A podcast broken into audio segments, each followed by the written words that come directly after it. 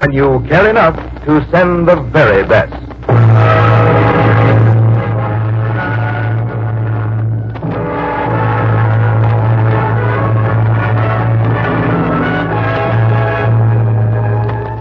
Tonight, from Hollywood, the makers of Hallmark greeting cards bring you a thrilling dramatization of the unforgettable story, The Devil and Daniel Webster, on the Hallmark Playhouse. Tonight's story, as well as those we will present every week, was chosen from the whole world of fiction, from the best works of fine writers, by one of the world's most popular authors. His knowledge of stories that will grip your imagination and stir your emotions is universally recognized. For he is the author of such wonderful novels as Goodbye, Mr. Chips, Random Harvest, Lost Horizon, and many others you have loved in books and on the screen. Hallmark is proud to present the distinguished novelist, Mr. James Hilton.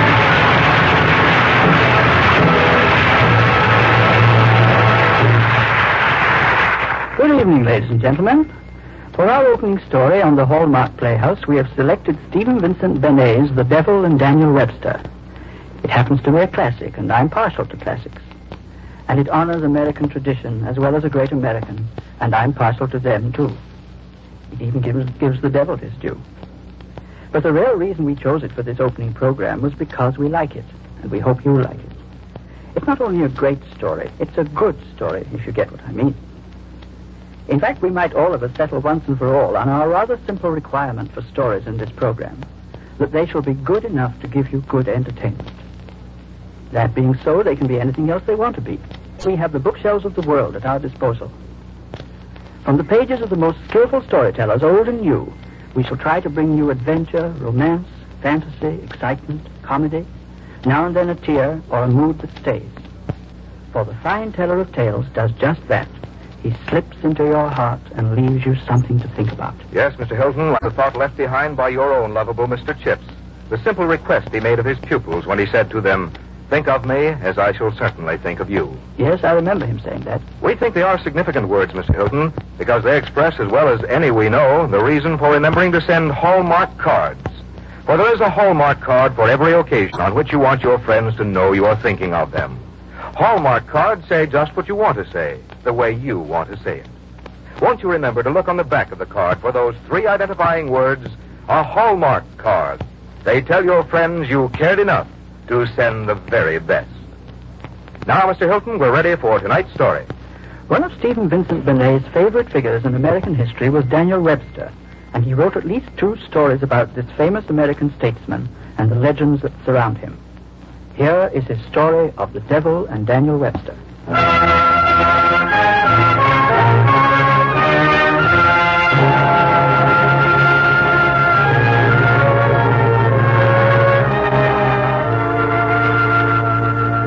Story they tell in the border country, where Massachusetts joins Vermont and New Hampshire. Yes, Daniel Webster's dead, or at least they buried him. But they say that if you go to his grave and speak loud and clear, Daniel Webster, Daniel Webster, the ground will begin to shiver and the trees will begin to shake. And after a while you'll hear a deep voice saying, Neighbor, how stands the Union? Then you better answer. The Union stands as she stood, rock bottom and copper sheet, and one and ind- indivisible. Or he's liable to rear right up out of the ground.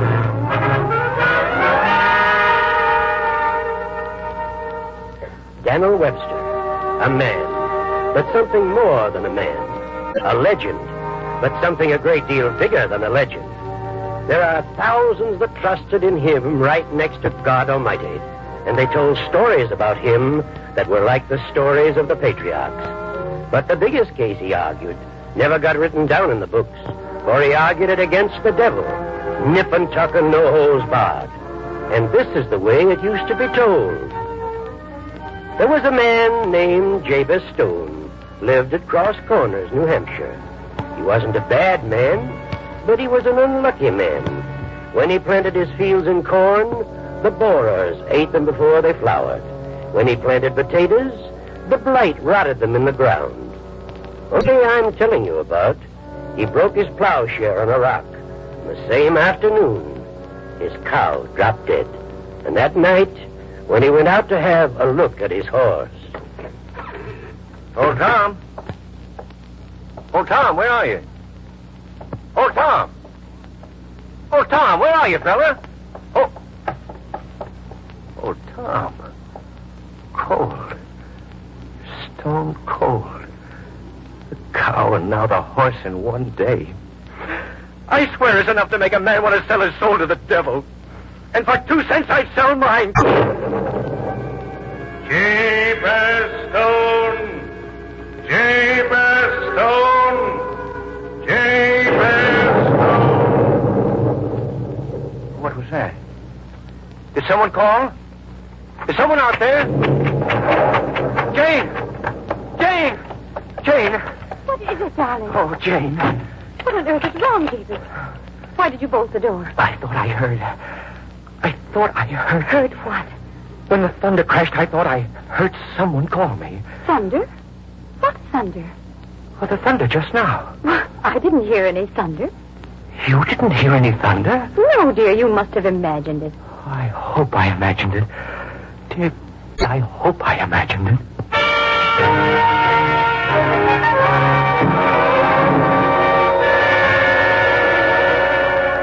All the next day, Jabez Stone kept glancing over his shoulder as he went about his work. A growing uneasiness prowling inside him that would not be stilled. And sure enough, just after supper, a soft-spoken, dark-dressed gentleman drove up in a handsome buggy and asked for Jabez Stone. You sent for me, I believe, Mr. Stone? Well, uh, not, not exactly. I... Not exactly. Not, Mr. Stone. The terms were most exact and unmistakable. Sorry I couldn't get here last night, but I'm on the road quite a bit, you know. I was busy in Europe. Who are you? I'm usually called Scratch hereabouts. Name's as good as any. Oh, yeah. We'd better walk out behind the barn. My, my wife might see you. as you like. Dogs don't like me somehow. It's rather sad. We've never had a dog down there. I, uh, when I said that last night... You know, this could be a very profitable farm. Location's excellent. With a little influence properly applied, you could become a very wealthy man. There, let's sit on the fence. Take a look at it. hmm You know what I see when I look around me, neighbor Stone? I see fields of plenty and a new barn. I see fat cattle and sleek horses. I see a fine house. And I see you, a prosperous gentleman surveying your domains. How does that sound to you? Oh, it sounds like heaven. Ah, it's not precisely the most appropriate word for it. In any case, it wasn't heaven that you called in for help. I, I didn't call on you for help. Pardon the contradiction, neighbor Stone, but you did most insistently. Now, let me see. The price mentioned was uh, two cents, I believe. Of course, we'll raise that. I don't believe in driving a mean bargain. Suppose we make it seven years of prosperity. Seven years? Of all the things you ever wanted for a wife and your children for seven years prestige, position, money. I, I don't know. I could hold you to the original bargain, you know. I could give you the two cents and take your soul right now. But I've had a good week, and I don't mind letting you get the best of me. You'll have everything you want for seven years, neighbor Stone. I've worked so hard. I, I had such good intentions. well, you know what road is paved with good intentions, Jabez. Here, give me a hand. Let's seal the bargain. I, I never thought I'd make a bargain with. No, no, most men don't. But you'd be surprised how many of them are glad to do it when the shoe begins to pinch a little. Poverty becomes such a tiresome bedfellow. Come, neighbor Stone, I have business elsewhere. Give me your hand. Now, I'll just prick your finger with this pin. One drop of blood, and the bargain's official. There we are. Now, if you'll just put your signature to this document. Here's a quill. Better wrap your handkerchief around it. You may find it a little hot to handle. Uh, sign on the bottom line, please.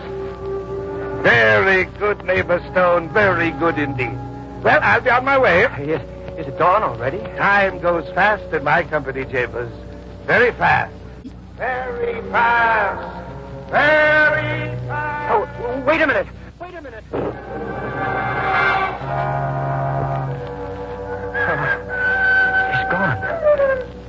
He's gone. And I don't know whether I've gained the world or lost it. Jabez, where have you been all night? Oh, out here thinking. What? Jabez, what's this bag on the ground? Bag? That's odd. It's warm. Give me that. Let me see it. Well, what is it? It's gold, Jane. It's filled with gold pieces. Gold. Well, Where did it come from? It's mine. Yours. Where would you get a bag of gold pieces? It's mine. Mine, mine, mine. Uh, no, Jane. Here, take it and spend it. Buy whatever you want. Jabez, I don't want any part of that money. No part of it? Oh, Jabez, give it back. Wherever you got it, give it back. I can't. I've accepted it. I can't give it back. All right, Jabez. I, I'd better be seeing to breakfast. Jane! I'll call you when it's ready. Then I've lost the world. I've lost the world.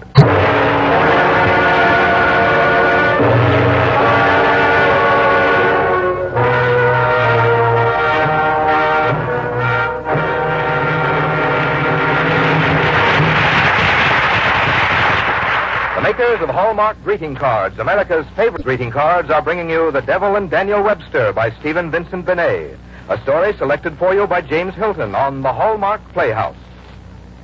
Now let's go back some 200 years to an 18th century drawing room in London. The occasion is a literary tea.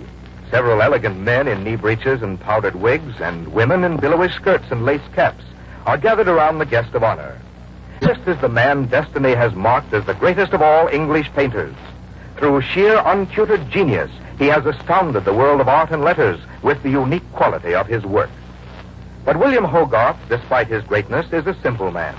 And so, when he is asked the question concerning his genius, and the room grows quiet awaiting his answer, all he says is this Genius is nothing but labor and diligence. Yes, in addition to real talent, it does take real diligence to make the difference between what is ordinary and what is outstanding.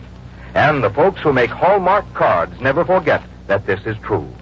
That's why so much painstaking care goes into the expression of even the simplest sentiment created by the makers of Hallmark cards. You see, they're not making just cards. They're making Hallmark cards, greeting cards that are warm and friendly and sincere. Cards that say just what you want to say, the way you want to say it. That's why Hallmark cards are America's favorite greeting cards. And that's why those three identifying words on the back, a Hallmark card, tell your friends you cared enough to send the very best. Now, James Hilton presents the second act of a great story by another famous writer, The Devil and Daniel Webster, by Stephen Vincent Benet.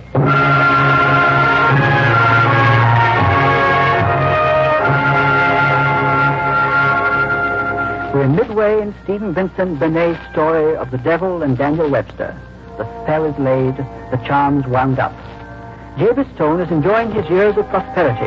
Daniel Webster is making up speeches to use against John C. Calhoun. And old Scratch is counting off the years. One, two, three, four, five, six, seven. The seventh year, the year of reckoning. Listen. It was morning of the last day of the seventh year, and Scratch came up through Jabez Stone's lower fields, switching his boots with a cane.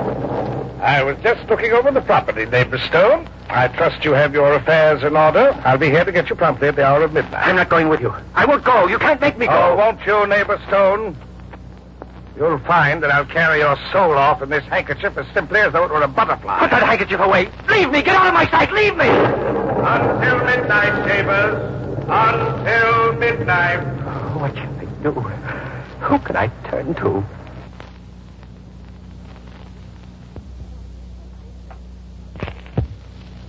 What can I do? He stood there, one man, alone and terrified, looking into hell. And then, then, like a cool, peaceful hand resting for a moment on his soul, the thought came to him Daniel Webster. Daniel Webster. I'll go to Daniel Webster. I'll go to Daniel Webster.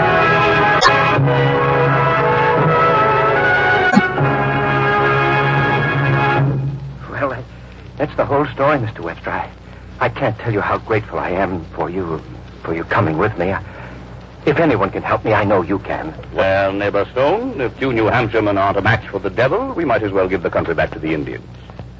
Well, it's almost midnight. I'm sure he'll be prompt upon the hour. Wouldn't you, uh, wouldn't you like to wait in the parlor? No, indeed. New England parlor's too cold for me, but I'd love a New England kitchen. He'll be here any moment. Relax, Jabez. Sit quiet. Enjoy the fire. Oh, Mr. Webster. Mr. Webster, I should never have brought you here. I didn't realize what I was doing. Suppose he were to get you, too. Harness your horses and get out of here. Well, I'm much obliged to you, neighbor Stone. It's kindly thought of, but there's a jug on the table and a case in hand, and I never left a jug or a case half finished in my life.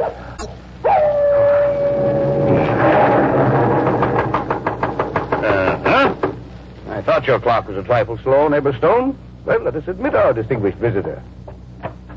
Well, Mr. Webster, I presume. Attorney of record for Jabez Stone. Come in, sir. Thank you, Mr. Webster. Good evening, neighbor Stone. Oh. You don't seem to be in very good health, neighbor Stone. But a warm climate should do wonders for your condition. Oh. I'd like to see your document, Mr. Scratch. Certainly, I have it right here. Hmm. I'm sure you observed that it's in good order. Very well. I've seen enough of it. Well, now, Mr. Scratch, suppose we offer to compromise this case. Compromise it? Mr. Webster, you astound me. Why should I compromise when I'm legally entitled to all? The property has increased in value since this was signed. Mr. Stone is now up for the state senate. State senators are worth more than this note calls A for. state senator is worth no more nor less than any other man. I admire your spirit, Mr. Webster, and your efforts on behalf of your client, but I'm rather pressed for time. Pressed or not, you shall not have this man. Mr. Stone is an American citizen, and no American citizen may be forced into the service of a foreign prince. We fought England for that in 12, and we'll fight all hell for it again at any time it's necessary. Foreign? And who calls me a foreigner? Well, I never heard of the dev of your claiming American citizenship. And who with better right? Am I not in your books and stories and beliefs from the first settlements on? Am I not spoken of still in every church in New England? it's true the North claims me for a Southerner and the South for a Northerner. But I'm neither. I'm merely an honest American like yourself and of the best descent. But to tell the truth, Mr. Webster, though I don't like to boast of it, my name is older in this country than yours. Very well. Then I stand on the Constitution. I demand a trial for my client. Well, the case is hardly one for an ordinary court, and indeed the lateness of the hour... Let it be any court you choose, so it's an American judge and an American jury. Let it be the alive or the dead. I'll abide the issue. Agreed, Mr. Webster, agreed. The alive or the dead, you say? Very well. We'll take the dead. Who comes at this hour? The jury, Mr. Webster, demands. You must pardon the rough appearance of one or two. They will have come a long way. Take your seat, gentlemen, over there on the right. May I introduce the jury, Mr. Webster? Walter Butler, the loyalist who spread fire and horror through the Mohawk Valley in the time of the Revolution. Simon Girty, the renegade, who saw white men burned at the stake and shouted with Indians to see them burn. Governor Dale, Morton of Merrymount, Teach the pirate, John Smith the strangler. I won't bore you with further identification. I'm sure you recognize most of them, and all of them played a part in American history. Well, are you satisfied with jury, Mr. Webster? Quite satisfied. Good. You wanted a justice, I believe. I bring you Justice Hathorne, a jurist of experience. He presided at certain witch trials once held in Salem. There were others who repented of the business later, but not he. Oyez, oyez, oyez, this trial is now in session. Justice Hathorne presiding. Oyez, oyez, oyez. Proceed, Mr. Scratch. Your Honor, I can state the case briefly. I have here a document which calls for Jabez Stone to deliver his soul unto me at midnight this night. Jabez Stone has seen fit to engage Mr. Webster to question the legality of this document. I therefore submit the deed which you will find in good order. I object. Your Honor, Mr. Scratch is trying to influence the jury by establishing... Since we have established that the deed is in good order and the signature is that of Jabez Stone, I request the jury to find for the plaintiff and deliver Jabez Stone unto me. Jury finds for the plaintiff. Court dismissed. Oh, come, sir. This is ridiculous. Am I not even to be heard? Is my client to be given no voice at all? Surely even in hell there is some form of justice. We believe in the letter of the law, Mr. Webster. If a man sells his soul, he cannot claim it back. And there's no use attempting any appeal to our hearts. That is our least vulnerable spot. I wouldn't dream of it. But you're a gambler, Mr. Scratch. And as a gambler, you surely wouldn't want to miss a challenge. Challenge? Do you think you could move this jury? I don't know. But let me gamble for the soul of Jabez Stone. And if you lose, what stakes do you put up? My own soul. Ha! Well, Mr. Webster, now you do tempt us.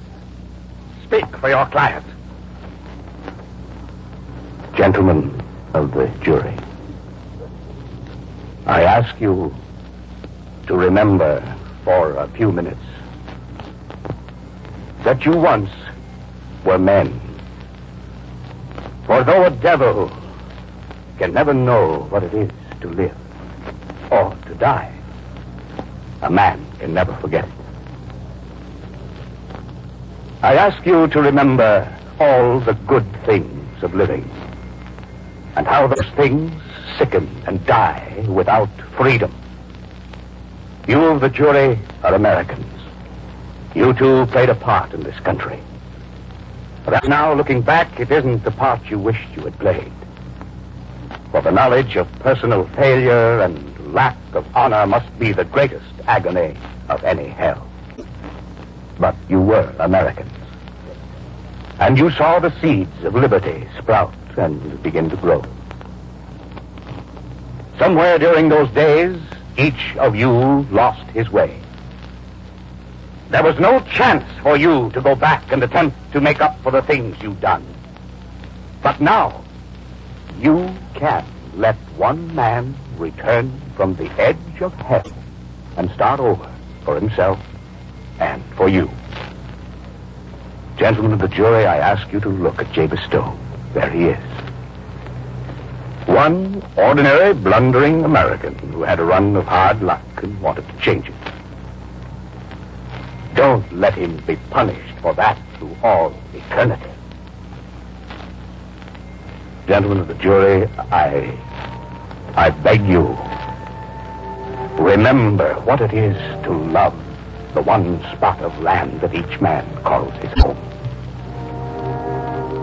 Remember what it is to love the one woman who tends your hearth fire, to hold your children within your arms, plan and dream and grow and live.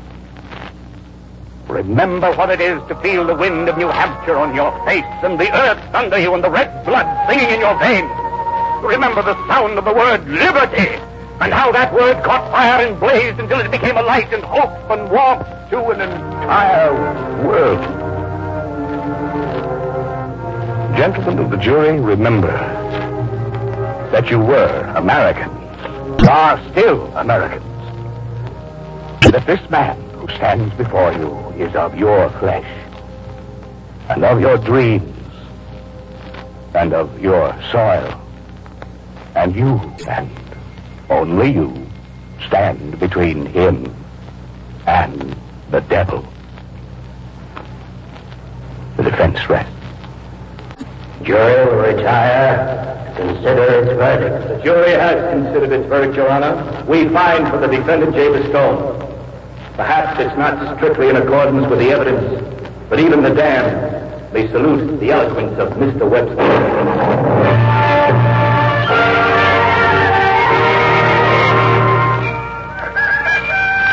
They're gone. They're all gone. Well, I won't say that I'm pleased about the verdict, but nevertheless, my congratulations as between two gentlemen. I'll have Jabez Stone's contract, if you please. Yes, Mr. Webster. Ah. Now then, regarding the costs of the case, I want a document promising never to bother Jabez Stone nor his heirs or assigns, nor any other New Hampshireman till doomsday. For any Hades we want to raise in this state, we can raise ourselves without assistance from strangers. It is done. Here, glance it over. You'll find it in good order. Mm, thank you. Yes, this will do nicely. Now, you certainly get things done in a hurry when you want to, don't you? The resources of evil are infinite, Mr. Webster. All right, you long-barreled, slab-sided, lantern-hawed, cloven-footed note-shaver. Be off with you. Be off to your own place before I put my mark on you. Well, if you insist. Good night. Goodbye, Mr. Stone. And Mr. Webster, I don't suppose we'll be meeting again, but uh, c'est la vie. C'est la vie.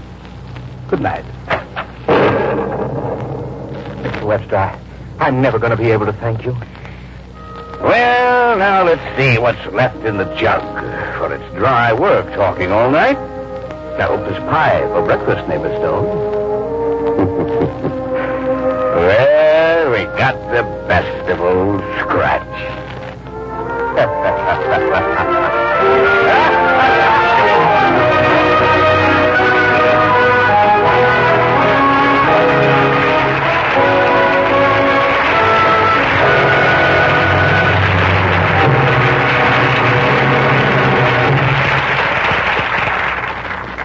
That's the story of the devil and Daniel Webster. And they say that whenever the devil comes near Marshfield, even now, he gives it a wide berth. And he hasn't been seen in the state of New Hampshire from that day to this, thanks to Daniel Webster. In a moment, James Hilton will return now that Daniel Webster has taken care of the devil and put him in his place. So, in one big jump, we leave the devil and open the gate of heaven. That is the children's heaven, because I want to tell you about the Hallmark Doll Collector's Album. Children are going to have more fun than ever collecting Hallmark dolls now that there's a lovely new album to put them in. It gives you a new and inexpensive way to make some child very happy. And during this introductory period, the album is only 25 cents when you buy one or more of the Hallmark dolls. You'd expect the album alone to be worth a dollar, but you can give your little boy or girl or some little friend the Hallmark Doll Collector's Album with three beautiful Hallmark dolls in it to start a collection for only one dollar. It's a wonderful and truly different gift that will make any child's heart leap with joy. Then later, you or friends and relatives can help complete the entire collection of 16 colorful Hallmark dolls. The dolls are as easy to send as any Hallmark greeting card and cost only 25 cents each. And each new doll added to the collection will mean a new thrill for a child. So stop in tomorrow and see this new album at the store where you buy your Hallmark cards. Remember, the album with three dolls in it to start the collection is only one dollar. Now here again is James Hilton. I think you'd like to know that Daniel Webster was played by John McIntire and Mr. Scratch by Alan Reed, two Hollywood's finest actors in two very fine parts. Now, next week, ladies and gentlemen, we present for the first time on the air a delightful romantic comedy by Douglas Welch called Mrs. Union Station. I won't try to tell you what it's about, but I'll say this much. We've certainly been having fun getting it ready, and I'm really looking forward to it. So until next week, this is James Hilton saying good night.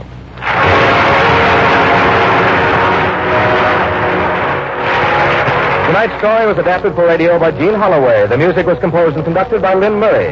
To be doubly sure of the finest quality, always look on the back of your cards for those three identifying words, a Hallmark card. Hallmark cards are sold only in stores that have been carefully selected to give you expert and friendly service. Remember, Hallmark cards when you care enough to send the very best. Next Thursday night, James Hilton presents his story selection for the week, the first radio performance of Mrs. Union Station. So until then, this is Frank Goss saying good night to you all. This program has come to you from the Hallmark Playhouse. This is CBS, the Columbia Broadcasting System. KMBC, Kansas City, Missouri.